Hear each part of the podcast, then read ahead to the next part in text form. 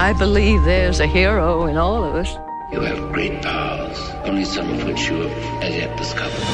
I'm a superhero. A real life superhero. The world needs extraordinary. We will make you a superhero. Are you ready to become the hero? Initiating surprise in three, This two, is one. The Real Brian Show.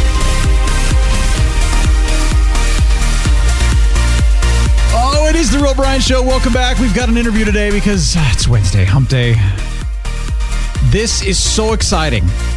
I get to once again go on location and behind the scenes to a chocolate shop and factory here in Colorado that makes their chocolate from scratch. And they call it bean to bar. It's an incredible process. We have a great story to share with you. Let's rock it!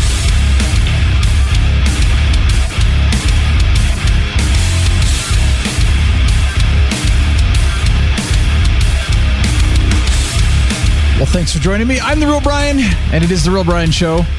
So, as you know, we're doing, you know, three episodes a week. Monday's sort of the encouragement day, get your week started off right. Wednesdays, we get to do interviews. I get to interview some incredible people. I get to talk to them and find out their story, where they've come, why they're doing what they're doing, and of course, uh, what they're doing to set themselves apart and succeed. And that's something at least I find interesting.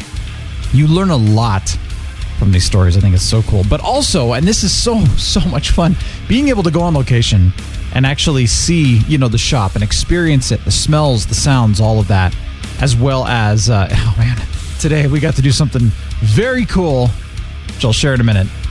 But I'll tell you, it, it's an amazing experience, and so you know you're going to be able to hear some of the stuff going on in the background. You're going to hear the sounds. The people talking, I mean, you're not going to be able to hear what they say because, you know, we want to keep their privacy good. stuff like that though there's so much so much happening and that's what i love about doing the location thing. And you know being in the studio is awesome but it's nice to get out sometimes you know what i mean? Again thanks for joining me though. It's so great to be here. And as i mentioned that's what we're doing today is we're calling this the bean to bar experience. Nuance chocolate is where i went and what bean to bar means is that they ethically acquire some of the best quality cacao beans in the world direct from the farms, and then they roast, they grind the cacao bean, and they turn it into their own chocolate from scratch. Nuance is one of the only, uh, we'll just say they're one of a few chocolate makers in the United States that makes chocolate from that bean to bar process. And of course, I'm going to be interviewing Toby, the co founder and co owner, along with his wife to ask him about his story creating nuance, as well as what they've done to succeed and set themselves apart. But this is what's cool.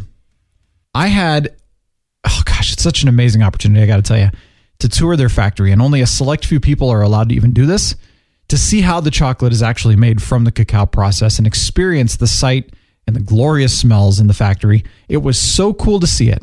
And of course, being that the Real Brian show is audio only, you know, I hope that we can recreate the experience as best as possible through the audio. You're going to hear some of the stuff. We're going to describe the smells and describe what's going on, but you're going to hear about that process of making chocolate from scratch.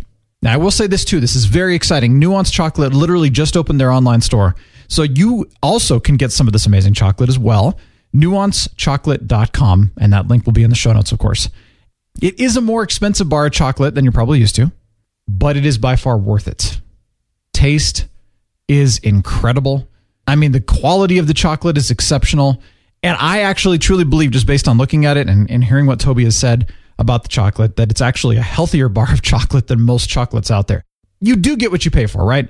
Now, Nuance is not paying me to say this. I will say that right now, but I do want to see them win. That's who I am. I love to see people win. I love supporting people that I believe in as well as their businesses. And, and by the way, their chocolate is absolutely exceptional. So do yourself a favor, treat yourself to one of their bars of chocolate. Please welcome Toby Gadd from Nuance Chocolate. Thank you. Thank you for being here. I appreciate it. So, you know, I appreciate you having me. This is fun for me because, you know, most of the time we get to hang out in the studio, we do a Skype thing, that's all great. But when you get to come and actually see the chocolate, because we're talking chocolate today, and then we're going to take a little trip over to your factory at some point here and we're going to see how it all made. I mean, this is exciting. So tell me a little bit about Nuance. Yeah, Nuance is pretty unique. There are not many companies out there that make chocolate from scratch, right from hand sorting and roasting beans. People are more accustomed to traditional chocolatiers, of which there are thousands. And the difference is that chocolatiers don't actually make chocolate. They all start with the same kind of industrial base and just remold it. We're actually bringing beans in from all around the world, and we do that because different types of beans actually make very different kinds of chocolate. And we get the factory, I'll talk a little bit about that, different cultivars and different fermentation methods and all that kind of stuff. Nice. Yeah. So that's interesting because I think, you know, a lot of people say, oh, this is a great chocolate. They go to a store, they buy some chocolate. It doesn't even compare. No, not really. I mean, most of that stuff is really it's commodity chocolate. You Yeah. know, stuff we all grew up eating. We all thought chocolate was like that. That was what chocolate was. And we really discovered, my wife and I, in the process of starting to make chocolate, that there's a whole other world to it. The most commercial chocolate out there, it's kind of like, you know, I often compare it to the beer industry. We were all used to drinking one kind of beer to different names, right? Old Milwaukee, you know, Miller, Coors, it was all basically the same stuff. And once we got craft beer out there, we realized that there's a whole realm to beer. So chocolate's following a similar kind of renaissance right now. Yeah. Where the commercial stuff was a way to the process was way to make a very predictable, one-dimensional kind of utilitarian chocolate, right? Kind of like when you go to the store cheese, right? You get two kinds of cheese, the white, the yellow stuff when you're kids, right? And we all grew up thinking that was cheese and now there's so much more. So chocolate Oh, yeah. is actually one of the most complex foods that we eat. It has about 600 naturally occurring flavor compounds. Hmm. That is 3 times that of red wine. Interesting. So something is most complex food dumbed down to the level of commercial chocolate. Yeah. We kind of grew up with that, and it's yeah, terrible thing.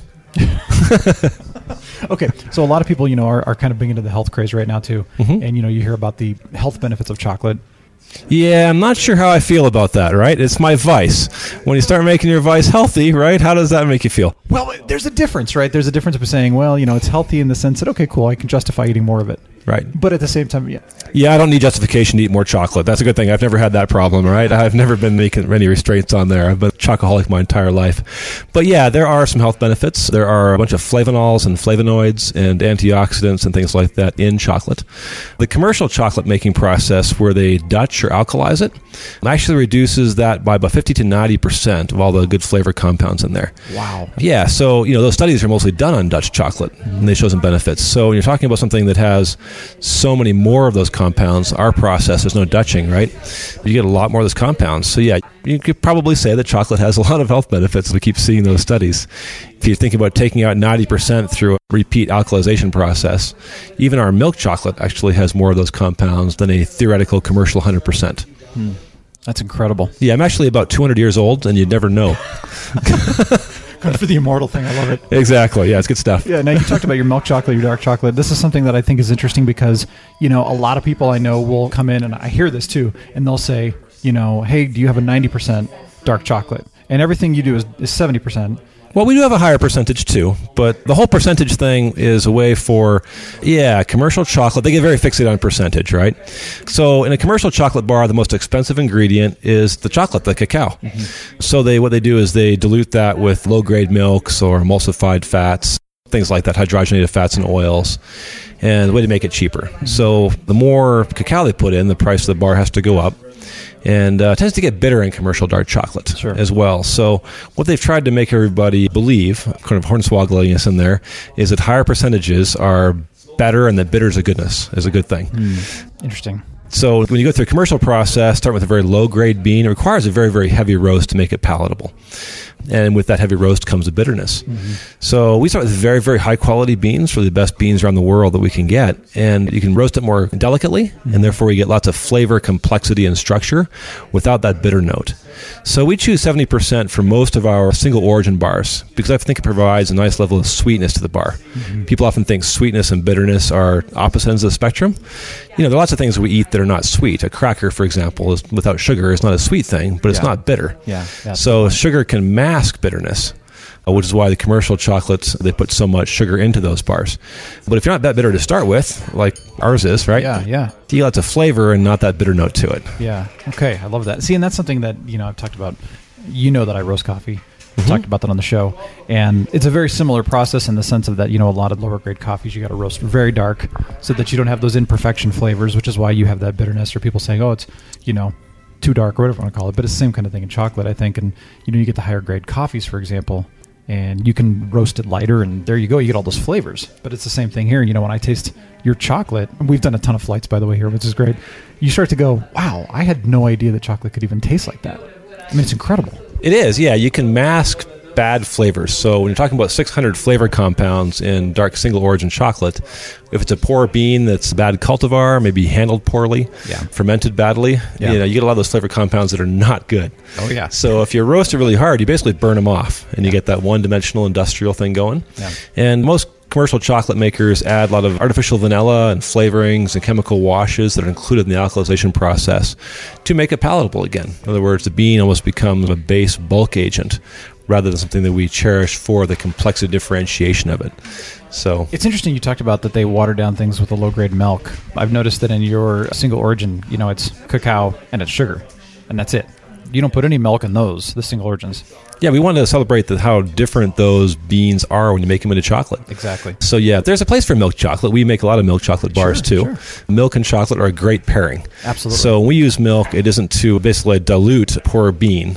We do it because it tastes really good together. Sure. And we use a whole fat milk from Holland. Mm-hmm. Rather than a lot of commercial bars will use a non-fat type milk, a very low grade, yeah. and they do that because well, milk fat can go rancid, right? So it requires preservatives or just less of that kind of fat in there to make it safe, make it a long shelf life, which is Yeah. what they're focused on, right? When you're pushing out a commodity bar, shelf life is very, very important. Absolutely. And for us, you know, it's not really that important. You don't sell it, you eat it. Right, we make it as we need it, right? And so if we need more, we make more. Yeah. I don't think you have a problem with running long on anything, do you, anymore? No, we're running out of things, you know, over the holiday rush seasons. Mm-hmm.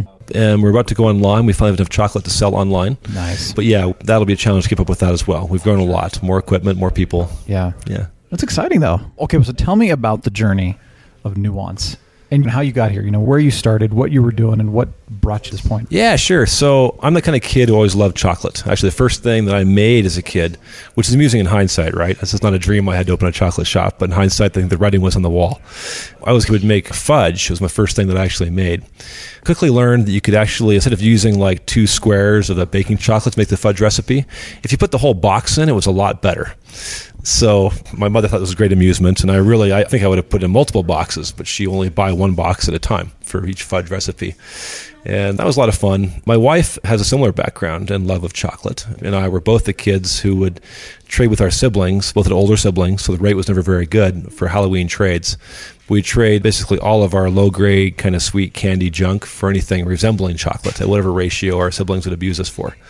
So we've always loved chocolate. You know, anytime in the mountains we had chocolate with us. We used to do my previous business. We would close the office door and eat chocolate together. And the employees thought it was a little odd, some giggling coming from the, the, the office closed door, but you know, but we were just eating chocolate. So we were in Costa Rica a number of years ago. We traveled pretty lowbrow and we're down this little dirt road in the way southeast corner of it by Hone Creek. And there was a little wooden sign that said Chocolate Museum. So, you know, of course, we have to go check that out, right? Of course. Yeah. Yeah. And long story short, we had this wonderful woman guide us through the jungle for a couple of hours, showing us different things. And her name was Kendra. She's now a patron saint of Nuance Chocolate. I hope Kendra watches your show or listens to your show sometime.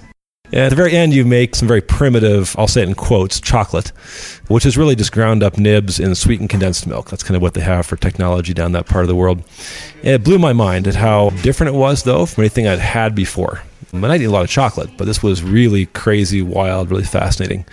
So I came back to the States and wanted to have more, right? So I started buying some nibs and roasting beans and buying beans and reading on the web, learning basically how to make chocolate. We spent, you know, thousands of dollars on equipment, turned our kitchen into a chocolate factory, half our basement. And that's how I was born, really, the idea of making chocolate. I had a previous company, which I'd sold, so it's time and money, and was mostly riding my bike and eating chocolate and making chocolate and trying to figure out what to do next with my career, right? It was kind of more corporate type leadership. But this is my third business I've started. It is my last. So we decided to make chocolate. And here we are. Wow. Yeah. Well, so it's interesting though that it's been, you know, a passion and a desire of yours for, you know, your whole life pretty much. Yeah, but never thought about actually starting a business. That was not, you know, people occasionally ask me, is this a dream? It's like, no, it actually just fell on my lap. It was good time, right place. And, you know, in hindsight, it was pretty obvious, I suppose, but it was never a plan, I guess. Interesting. Yeah. Got to be ready for things that come out of left field in life. Well, you know, you find that you see that sometimes. You know, where you're saying, "Oh, I've got this dream. I'm going to go after this," and then other times where you're just going, "Hey, I just." I mean, it's always been a passion, but here it is. Yep. You know.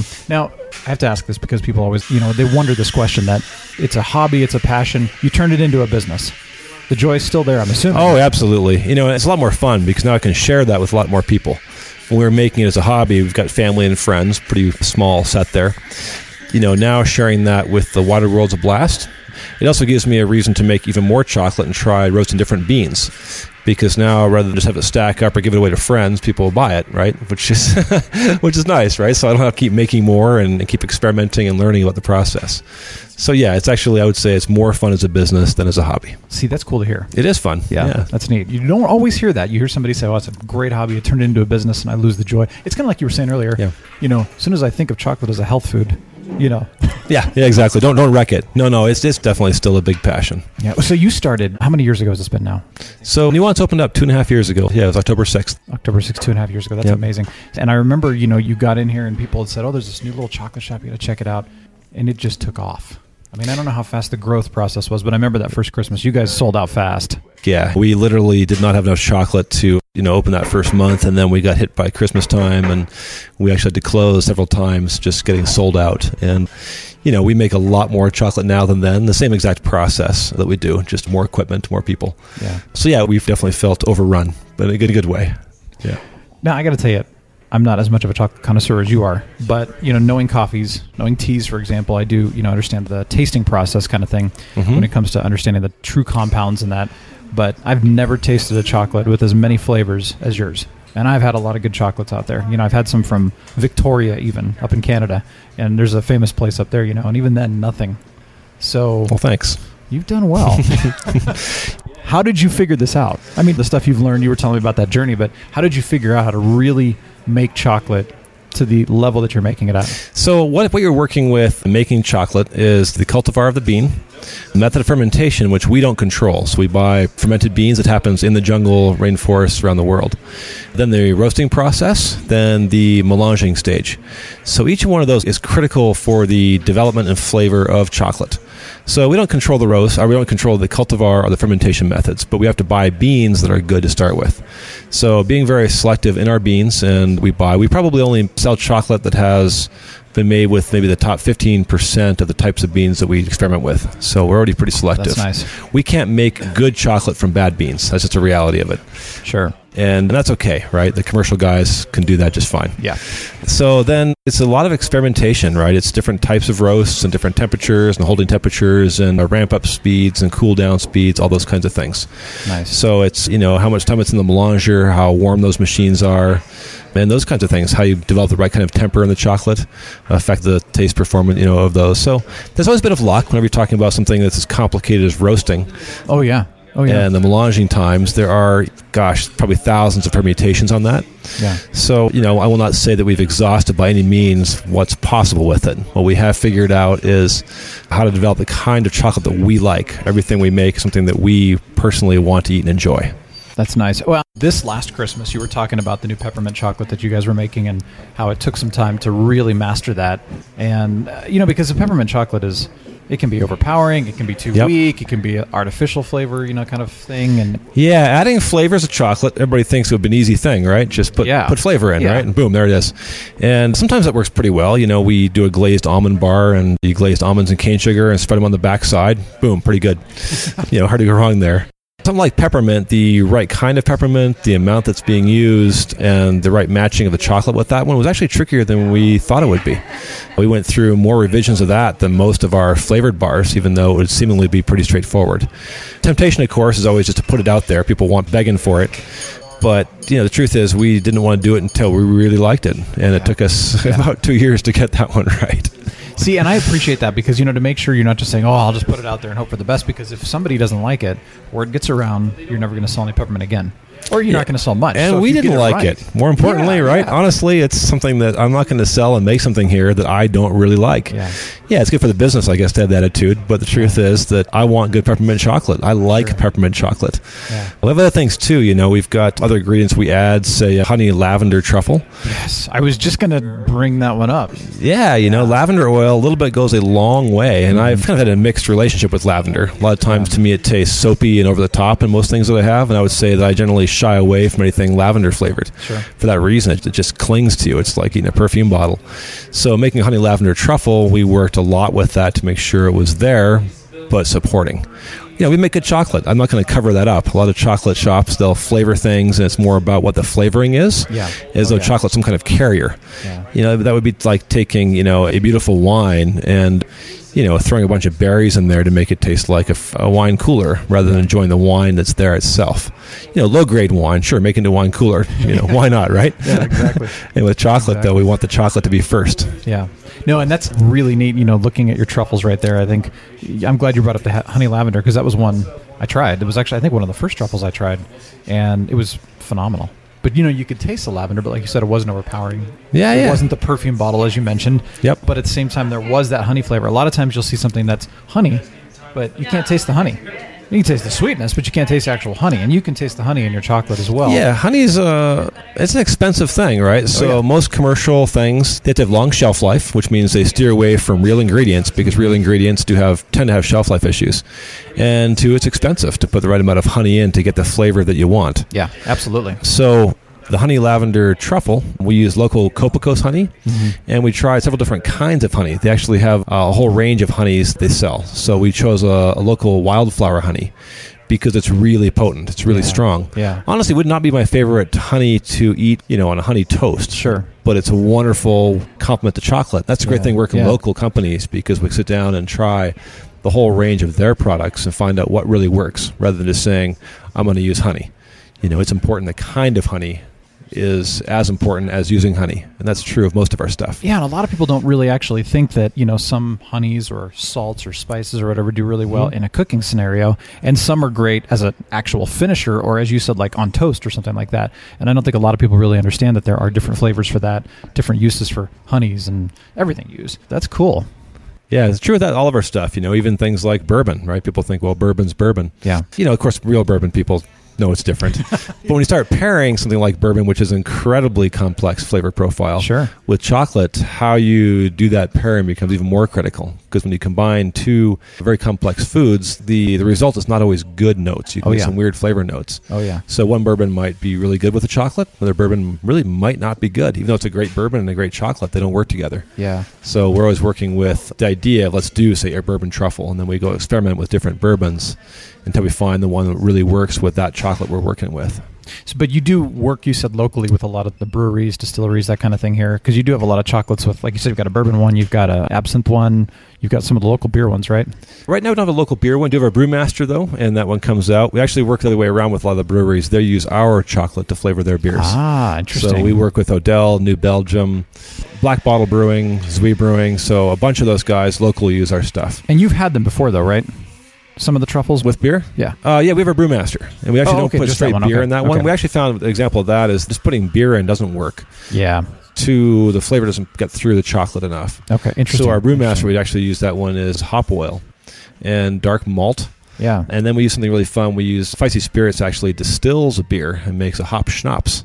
Interesting. So that actually, I guess you could say it's adding beer to the truffle, but it's really at that point it's been through a distillation process, so it's much more flavorful and more. You know, they call it hop schnapps, so there, that should tell you something right there. Yeah. And we had that to it, so that one is beer-based truffle Nice. with a little bit of kick from the hop schnapps. Interesting. That's Yeah. cool. So now, what's your biggest seller? You know, it depends on the time of year, what's out front, what we place on the deck. It's really hard to predict that one. Okay, but I mean, as far as let's go even with just with bars, flights, or Yeah, so it's interesting. The business is, is really my wife and myself. Mm-hmm. So we focused first on the bar aspect of it for building the business, and she was making truffles. So we thought, yeah, we'll have a retail spot. Let's sell some truffles too. yeah, It turns out truffles are about half of the business. interesting. Which is pretty fun actually. So on a typical day, it's um, remarkably close to 50-50 bars and truffles. Interesting. And We're getting really well, you know, known for the single origins. It is the largest selection in the world of single origin bars. Wow. I didn't know that. Now, I wasn't trying to beat records; it was just by accident, right? That's amazing. yeah. Somebody commented how we had and wanted to know if anybody had more, so I started kind of asking around, Yeah. and the answer was it didn't really seem like it. So nobody's heard of anybody more than we have. Oh, that's It just happened really. It's like different beans. I'm always trying different beans, and if I hit the roast and we get something delicious and different and ethically sourced, right? Our cacao is all ethically and sustainably sourced. Very important part of that.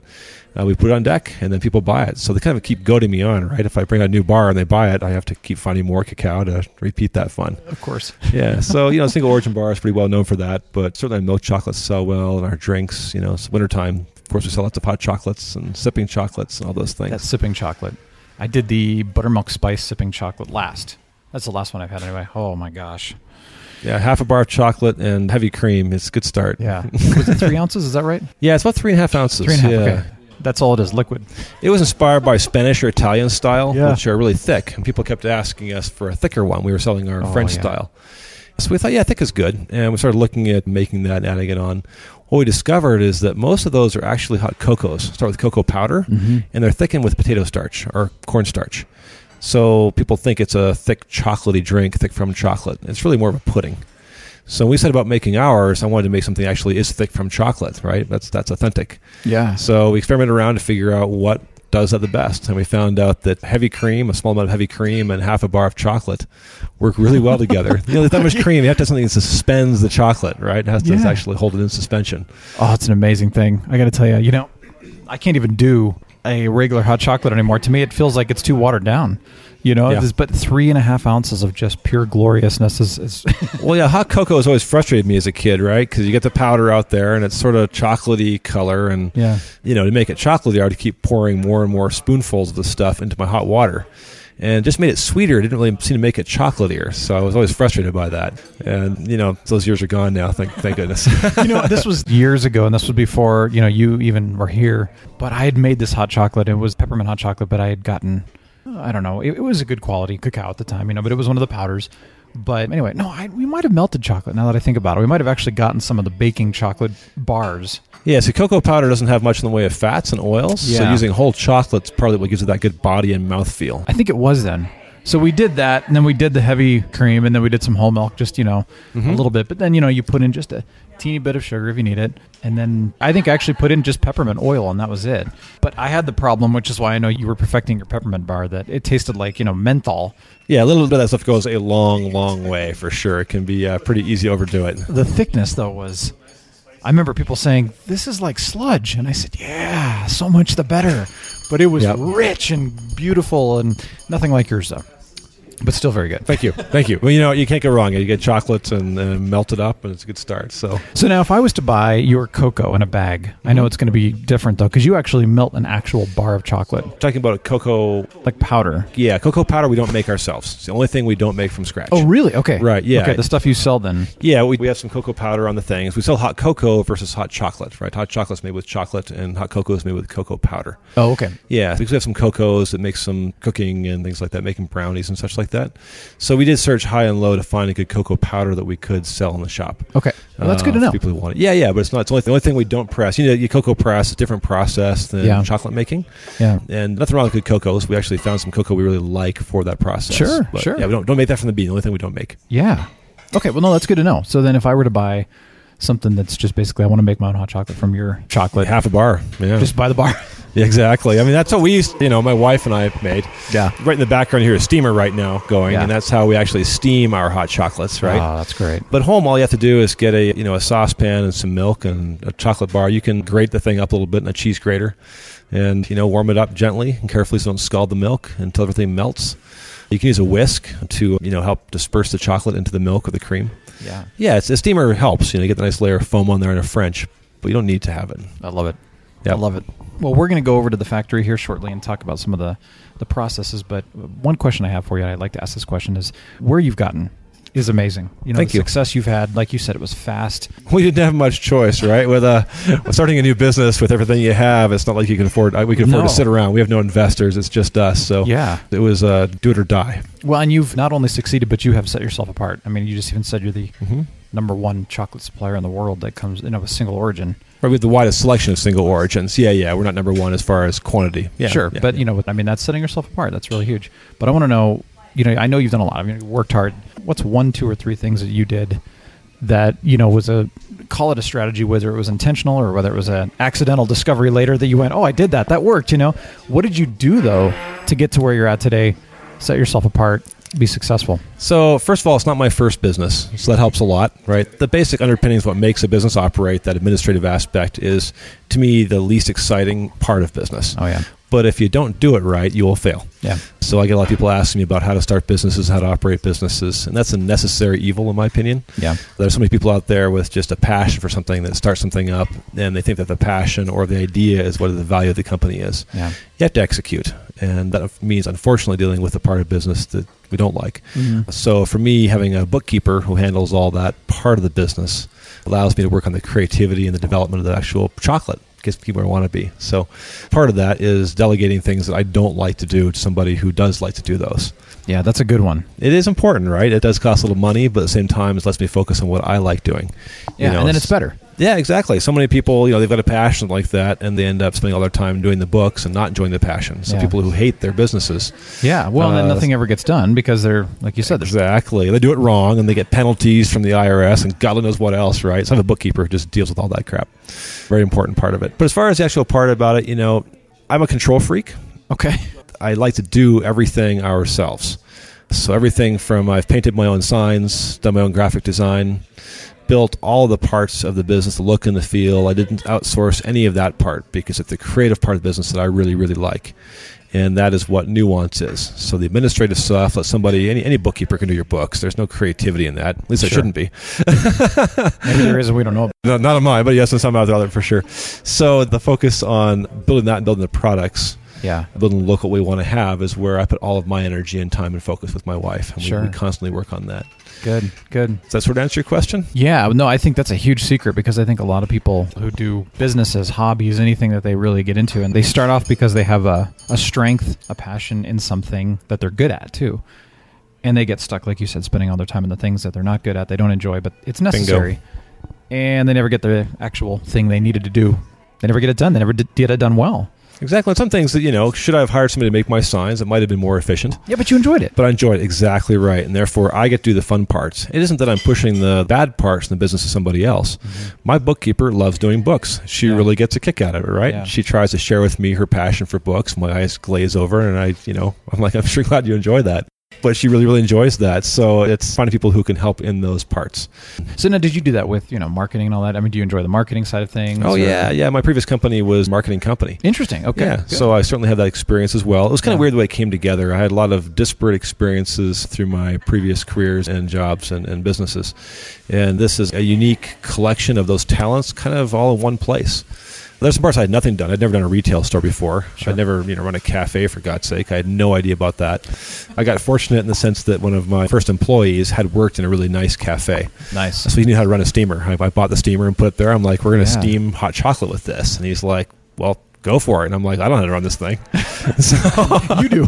exactly right. So fortunately, Joshua was all excited and fired it up and got things rolling and started making drinks. And uh, of course, I know what I like in a drink. So my role then was to work with that machine and, and what I learned from him about how to run a steamer to the point that I thought we were making a drink that I really liked. Nice. So yeah, you make it up as you go along. I think people often get so focused on a particular vision that they won't adapt or change. Yeah. We thought we'd be originally about half wholesale, half retail. After all, all the you know the bean to bar companies that came before us, most of them are really about the wholesale business, and some of them have a small retail presence, but most of them are just selling wholesale bars, a very limited number through you know the Whole Foods and specialty foods markets and coffee shops. Mm-hmm. Yeah. I wanted a retail presence because I wanted to engage people and have fun. I wanted to be able to try different bars. I didn't want to get stuck doing those three or four different types of bars that you have to get kind of pigeonholed into doing. Yeah.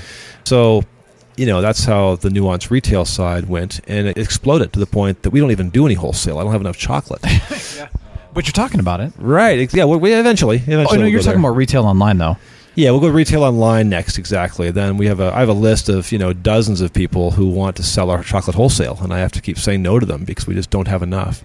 Yeah. And that's a good problem, honestly, because I, I do enjoy the retail side a lot more. We can control the product; doesn't go sh- uh, doesn't get stale on the shelves, doesn't get abused. I can explain to people what differentiates it. It's not just one more product on the shelf somewhere. Sure, sure. So You ever watch Shark Tank? no, I don't watch TV. Oh well, I, there you go. That's probably another secret right there. yeah, you stay focused. Yeah, I mean, that TV is one of those things that if I watch, if I have one, I watch way too much of it. It's not because I'm holier than thou. Honestly, it's because I'm, I'm It's a weakness. on a, yeah, on a business trip, right before the luggage hits the floor in the hotel room. Yeah, the the, TV's TV's, on. and it's you know there, there goes the rest of my evening. Yeah. hey, I understand that. That's a good thing to be able to know and you know take control of. But Yep, dangerous thing. Shark Tank, I'll tell you one thing I've learned from them is that you'll see a lot of businesses will say, We're really good at this. You know, so for example, you're really good at retail. But then they'll say, But we want to get into wholesale because people are asking. And they'll say, Don't. You know, because you're good at retail. Just for example, hear that a lot. And so maybe not being in wholesale right now, maybe that's a huge blessing in disguise. Who knows? But I guess. I mean, it's not because I wouldn't be good at it. To be quite blunt, uh, if I want to go wholesale, I'll be but good at yourself too thin more than anything else. I guess we would grow the company accordingly and make it work. you can handle it. You know, I hate to say it, yeah, but you know, I guess being a small business owner, anybody does that basically is a cocky bastard because you have to be, right? You have to have that confidence what you do is going to work because Yeah. it usually doesn't. So if you look at the odds of starting a business and you just purely base it on the rational odds of your succeeding and what you're faced up with, you'd probably run away. So yeah, thinking that you can do it is certainly something, and unfortunately, I can. you know, at this point, I have had more successes than failures. No, you know, it's funny you brought up the whole cocky aspect because I've always kind of joked that small business owners, you know, entrepreneurs in general, you have to have that, you know, an exceptional amount of confidence, almost borderline arrogance. You got to be careful, of course, because you want to make sure that it's done right. But at the same time, you're right about that because, you know, you're up against odds that other people would be like, this is never going to happen. You're like, I'll Well, make it happen. And part of that is being really prepared to fail and understand it. So I think the confidence to keep pushing through your failures, Yeah. that kind of arrogance is required. But the minute you don't see a failure as a failure is the minute you will fail. Sure. For good. Sure. That'll be the end of it. So honestly, that in the evening, looking at something that you've done or a business idea that you had, and we're realizing that you completely missed it. It was a, just the stupidest idea, the poor execution, the worst thing you could have done. To me, those are the learning moments. It's those failures that make you stronger if they don't kill you. Yeah, I love that. I love that. All right. Well, what last piece of encouragement would you like to leave us with? Oh, I don't know. I think giving advice to other people is a tough thing to do, right? It- it is. Everybody's got their own point in time in their life and their own uh, where they are, what their experiences are, what they want for life. Yeah. Well, what's one of the most valuable things you've learned that you just always remember? And you kind of say, you know what, this is something I try to live by. You know, I try to make sure what I'm doing is making the world a better place. To be honest, that is my measurement of my success every day. Have I done something that I can be proud of? And that's why we're all ethically and sustainably sourcing all of our beans and all our other products. That's why we treat people the way we do and the hire the way we do. Work with our local partners. I want to make sure I'm doing something useful and good, and I can be proud of. I love that. so, that. yeah, I mean, it sounds silly. Probably, I should No, probably not at all. say something more along the lines of, you know, go and eat the chocolate. Well, it brings a heart to what you do. And also, it brings a meaning. You know, it's not just like, hey, I'm in it for the money. You see that. You see it so many times. You got to make a business with money, right? It's how you Oh, pay yeah. your bills. You know, you, You have, have to have something. Exactly. But it's, not just about that. It's the evil necessity, right? Yeah. It's not the goal. Yeah. If I wanted to make a lot more money, I could probably go out and find a whole bunch of investors. I've had offers, and blow this thing up overnight. Something Yeah. very, very big with a major corporate structure. At Yeah. which point, you know, what the mission would be will be very different. Oh, yeah. Be about the bottom line. It'd be about the bottom line, Yep. which means you know where you source your cacao from, maybe child slave labor. That's what everybody else does. What the commercial guys do, right? Yeah, It's yeah. about those kinds of things. It's about instead of using you know the high quality milk from Holland, we would use cheaper ingredients, longer shelf life. It would not be what I do. Sure. I need to you know send my kid to college and Yeah, yeah. pay mortgage like everybody else does. But to me, it's about doing it in a way that is sustainable, ethical, and I can look at myself in the mirror honestly and say, you know, today was a good day. I made a difference. Yeah, I, I think it's wonderful. And like you said, money's a necessary evil. You have Yep. to do it. You can't live anywhere. You well, at least not in the United States anyway. You can barely live in the United States without money anymore, which is you know it's a necessary thing. But I like the fact that you're not resorting to using farms and you know Nope. you know that have child labor. Well, I didn't know they were doing that. That's horrible. It is horrible. You know, I want to support myself doing something that it contributes to the advancement of people's lives, and uh, that sounds kind of grandiose. But honestly, it, when you distill it down, it's very, very important. What decisions do you make right now? Are they positive or negative? And I'm not saving the world, but I'm not making it worth uh, worse either. So All right. Well, how do we find you? Get in touch with you. I know listeners all over the world, of course, but eventually you're going to have some retail sales online so people can buy from you. But in the meantime, let's get this stuff out, and that way they can at least go there. Sure. So nuancechocolate.com. We're also on Facebook at Nuance Chocolate, Twitter Nuance Chocolate, right? Hashtag, I guess, in front of that one. On uh, Instagram, hashtag Nuance Chocolate. Love it. Toby, thank you so much. Appreciate it. Good. We'll go to the factory next. In the factory, let me tell you what. We walk in, the smell is glorious. Absolutely glorious. You've smelled it, you know, a million times by now, right? But oh yeah, but you never get tired of it. Chocolate's a wonderful thing. It's like breathing air, drinking Yeah, water. You yeah. know, yeah. It's wonderful. Now, we are joined here. Why don't we just introduce you? Because we're all here, we're all having a good time. Tell me all about yourself. Uh, my name is Brent Jackson. I'm the chef de cuisine at the kitchen in Fort Collins. I love it. All right. Well, thanks for joining us. I'm Alix Gadd. I am the production manager here at Nuance Chocolate and co-founder. So, are you responsible pretty much for what we taste every day? Uh, pretty much, yeah. I yeah, love that. I- Yeah, what we're going to do here is we're going to walk through uh, basically following a bean from the bean room all the way through the stages of production. So let's head back to the bean room. All right, so what we have back here are all the beans in these big orange barrels. These are actually just recycled fruit juice barrels, as you can tell. 55 gallon barrels. And how many barrels we have right now, Alix? About over 30 or something now? So inside one of these, when you open them up, you can see the wonder. This is where all chocolate starts. The seed, the bean, if you will, actually a seed from a tree called the Theobroma cacao tree. And these have been fermented already, fermented and dried. So when you smell them, you can smell some of that fermentation, some acetic acid notes on there. And different ones are gonna, at this point going to smell really different depending on the fermentation methods and those cultivars. So this guy right here, This is Peru Marañón. yeah, Peru Marañón is actually the rarest cacao in the world. It was a bean that was long thought to be extinct. Rediscovered, featured by Anthony Bourdain as well as New York Times. So we're pretty lucky to have this bean. Something special about the Marañón is when you break them open, many of them, a very high percentage of them, are actually white or pale, kind of ivory inside. And I can't break very well with them. With one hand, yeah. Exactly, need a little hammer back here. They look Yeah. like a cross between an almond and a date. You know, at first glance, of course. hmm Yeah, the first Europeans, this is hilarious, Alix. It's white. Does not make white chocolate, though. It actually does make a brown chocolate. When they are uh, roasted up, they turn turn colors. But give that one a smell. That's uh, the Marañón. That's something really different. Let's say Madagascar here. This is a very different cultivar. Give that a sniff. So see how bright Wow. and zingy that is, yeah, right? that is incredible. Yeah. And that actually does make a very bright chocolate. So we're smelling in there some of a lot of the different acids that are evident in there. And fermentation, what that does is it creates the uh, chemical precursor compounds we need. So we apply heat through roasting, we actually convert those into the chocolatey flavors and aromas. So now these are post roast. No, these are not post roast. These are raw fermented beans right there. Yes. You notice it's not really smelling chocolate, right? It smells a little bit like uh, You kind of get a mix, though. I mean, I, maybe chocolate trying to emerge. Wait till the next step, right? Can see we have some white ones in there. Did you find a white one, Alix, for him? Cool. Yeah, dark purple, that's a typical kind of fermentation stage on a, um, a traditional bean. Those whites are the Marañóns. So, ethically and sustainably sourced, so everything is child slave labor free. We don't partake in any of that kind of ugly, dark side of, of the chocolate world. All right. Like I said before, we have the largest selection of single origin chocolate of any chocolate maker in the world. So why there's so many different barrels here. Obviously, it's something to store the beans in, but the reason we use barrels is we want to keep any moths, cacao moths, as the primary pest. And we throw chunks of dry ice in there, not to freeze them, but actually bleeds off a bunch of CO2, which displaces the oxygen. And therefore, they can't hatch in that environment. So we throw blocks of CO2 in here every month or something like that to keep them from hatching and to kill any ones that might have done. So, yeah, Yep. very interesting. These are shipped to you. I mean, this is exactly how you get them. no, they come in big bags, like it's a big burlap bag. But I mean, as far as Yes, as far as these have arrived, just like this. Exactly right. exactly. Yep. Okay, Yep. so this is basically raw, shipped to you from those great farms, and now you're mm-hmm. you're taking care of them from here. exactly right. I Yep. love it. That is cool. Yeah, in this room, it's a small room, but I mean, you walk in and there's so many of these barrels here. Yep. You kind of go, wow, look at all this chocolate to be made. Exactly right. Just chocolate awaiting. All right. So yeah, definitely not the beautiful side of the whole business in many ways. right. These big, weird-looking beans and barrels. But so what we do next is we take them back in here.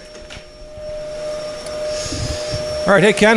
Yeah. How's it going, man? Hey, good man. Good. So Ken is doing some production. Ken will uh, hand sort all the beans to get rid of any atypical or misshapen beans, anything that over fermented, anything that's not a bean, like uh, pieces of rock or dirt or a bit of the husk that is around. Not the husk, but the fruiting part of the pod they grow in. So he gets those out of there and sorts them in these trays like this.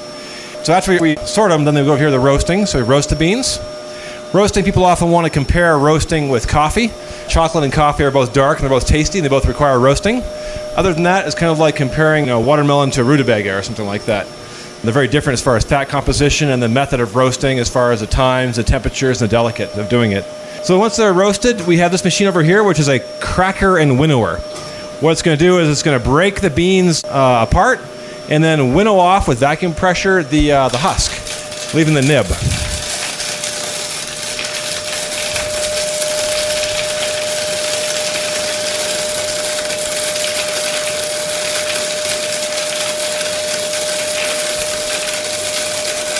So what's happening here is the nibs are dropping into the bucket right below, and the white bucket to the left of the machine is actually where all the husk is going.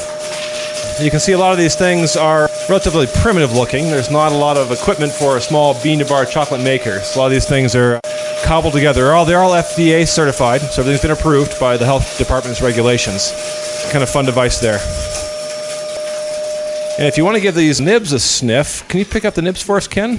And you were saying before the beans you thought smelled like chocolate, but that smells like chocolate. Yeah, it is different. Yeah. But you can smell some of those other compounds, mm-hmm. you know, in the actual chocolate and taste them as well that we were smelling in the fermented, the raw fermented beans. Exactly. That's Yeah, I think cool. the chocolate's trying to emerge on those, but at this point we have fully developed, well, Absolutely. not chocolate flavor, but as far as all those. Cool. Moving along. So now, are you roasting currently right now? Or? Not right now. No, we've roasted today, but we're not presently roasting at this very moment. So I'm assuming you could probably see, you know, light on and actually see what's going on in there. How do you do the roasting process? Because you said you don't roast them as dark on purpose. Well, we do it with a peak roast. So commercial dark chocolate is roasted very, very heavily. They start with a low grade bean that requires that kind of heavy handed roast. It makes it palatable, but doesn't make it taste especially good. Right? They have to go through a bunch of chemical washing and alkalization, that kind of process to make that tame. So if you start with a very high quality bean, we can actually make a wonderful, structured, complex chocolate that you wouldn't get with those low grade beans. We can't make low grade beans taste good, but that's fine. We don't want those. But we can make good t- beans taste awesome. Love it. All right, so now we'll head off to the melanger room next. So it'll be noisy in here. Are you grabbing spoons now? Ah, yes, excellent. All right, so what we have here are what are called melangers. They're actually repurposed Indian spice grinders. That's what uh, the small bean to bar industry actually started using. The original machine to uh, make chocolate was actually not that dissimilar from these things. You see the big barrel going around here, the big drum. Inside of that, you can see we have two parts. We've got these big wheels, big stainless, uh, excuse me, big uh, black granite wheels, and the bottom is black granite stone as well. So if we're going to make a single origin chocolate, we would just take those nibs, we grind them up first into a chocolate liquor, and we throw them in there with just sugar to make a single origin bar. So we just got cacao and sugar in those. And you can see how they're rotating. So here's one in action. Okay. So taking a look at the clock on this one, this has got five hours on it.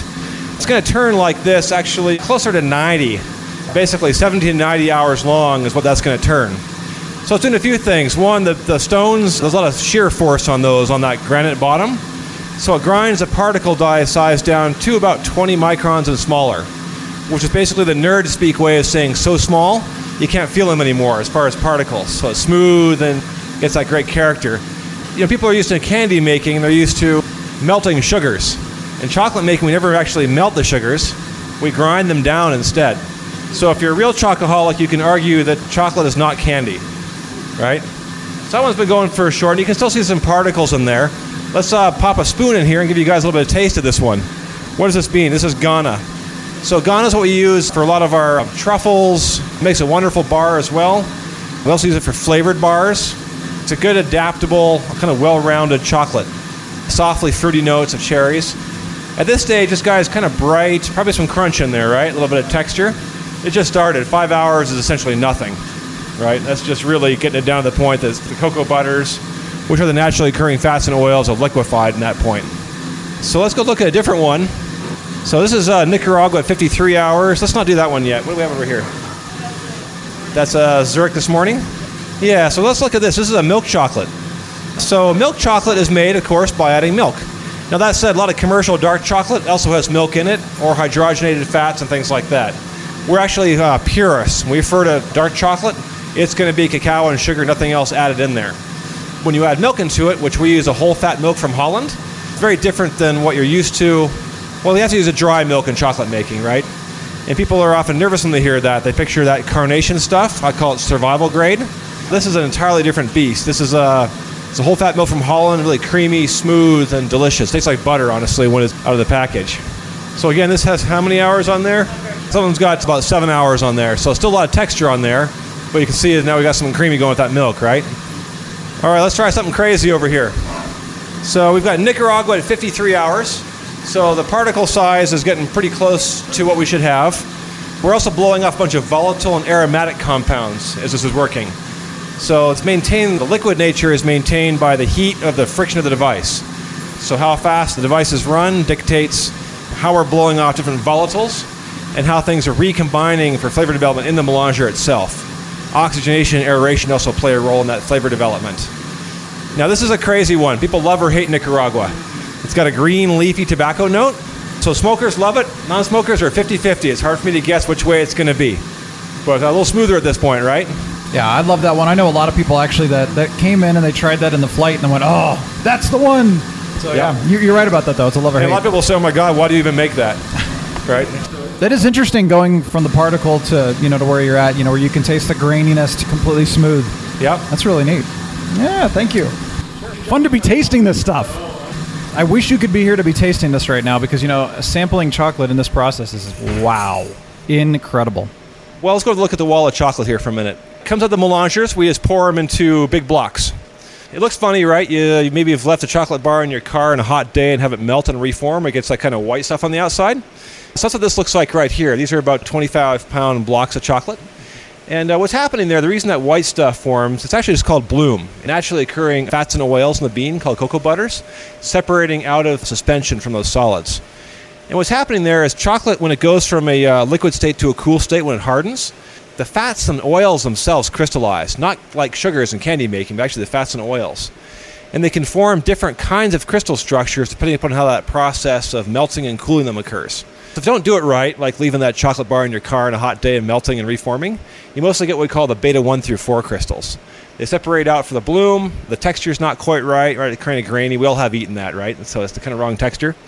Um, so what we actually want to have is what's called the beta 5. That gives chocolate the snap, the gloss, the smoothness, and the mouthfeel of good chocolate.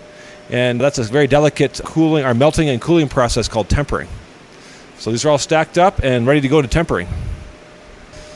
So the first thing we do is we melt it. So this part of the end, you know, there's lots of people out there working with chocolate. Chocolatiers we call them, right? Chocolatier doesn't make chocolate. They have a fancier sounding name.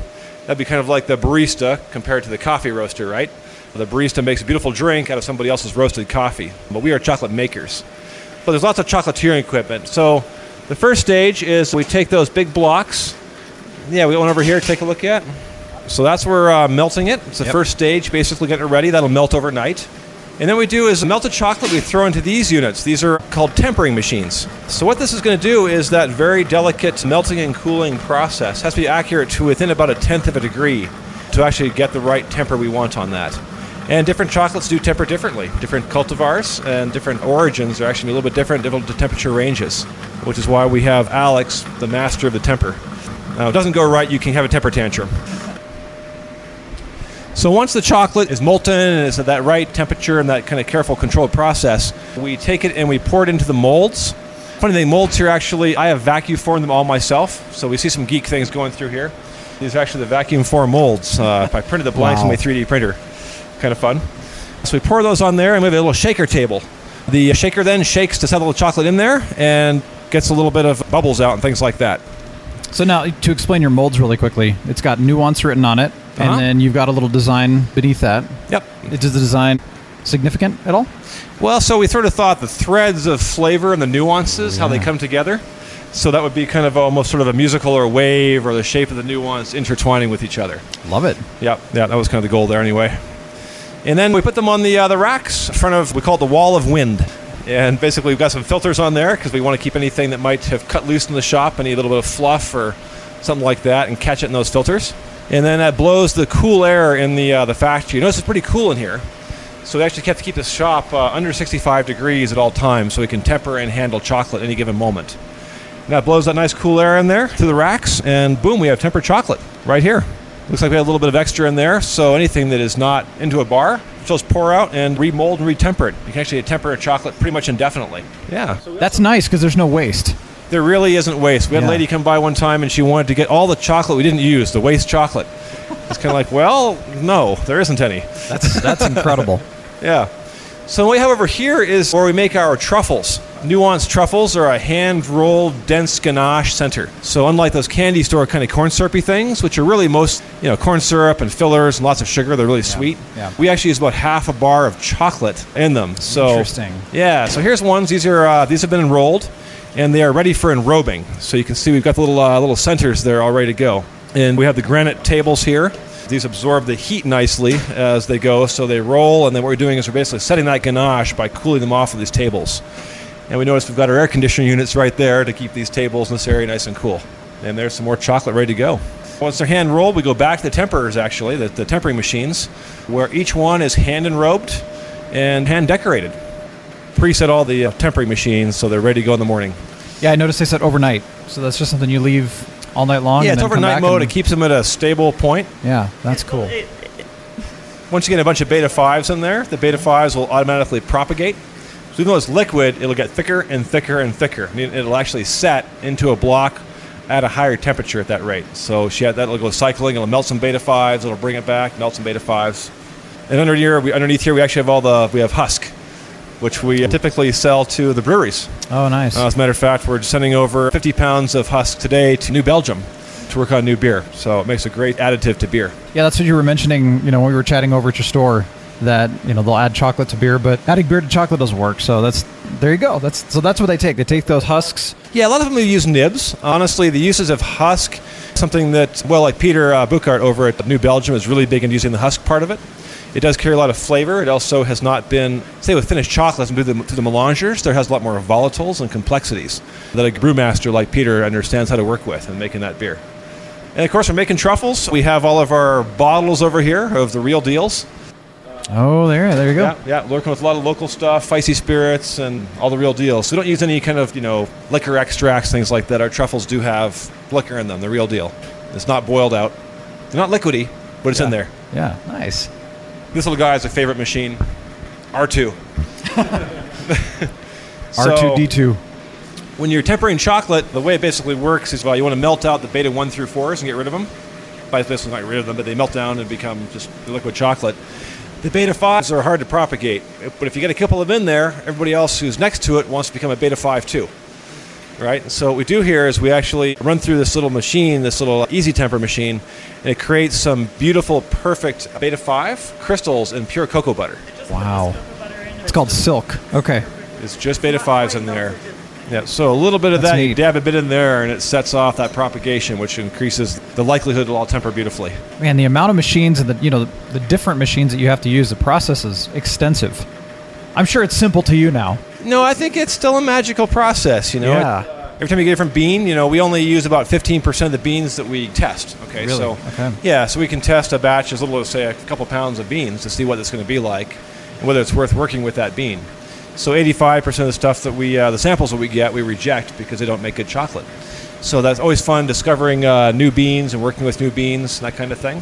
And of course, roasting it. What's the best roast for that bean? How do we perfect that? And then uh, going through the melanging time and what's it going to make to do that. So everyone is really a very unique experience. It's not like there's a recipe, if you will. There's a recipe per bean once you get a bean perfected, but there's no recipe we would say is universal to all chocolate. Well, and of course, each year there's a different crop. You know, there's a different season, and so the, the Yep. beans are going to come out very differently. They are, yeah. Different fermentation methods, different moisture, different temperatures in that area will make those beans better or worse. Well, see, it's neat though that you take that kind of care with each bean to make sure that you know it's worth selling, that it's going to be tasteful, you know, in the in the right way and all, and not Yeah, it's got to be worth say, eating. "Oh, you know, exactly. You Yeah, know, exactly. just- We don't care about the selling part; it's the eating part. yeah. Love it. That's incredible. Twenty-seven pound chocolate bar. oh, yeah, that's kind of fun, isn't it? All right, so now is this okay? Twenty-seven. Is this like the twenty-seven pound, you know, chocolate Easter bunny that you hear about at Easter? Except this is the real Not deal. quite. It's going to look a little more rough on that. So when we take them out of the melanger, right, we pour it into these big pans. So that is what to store until it's ready.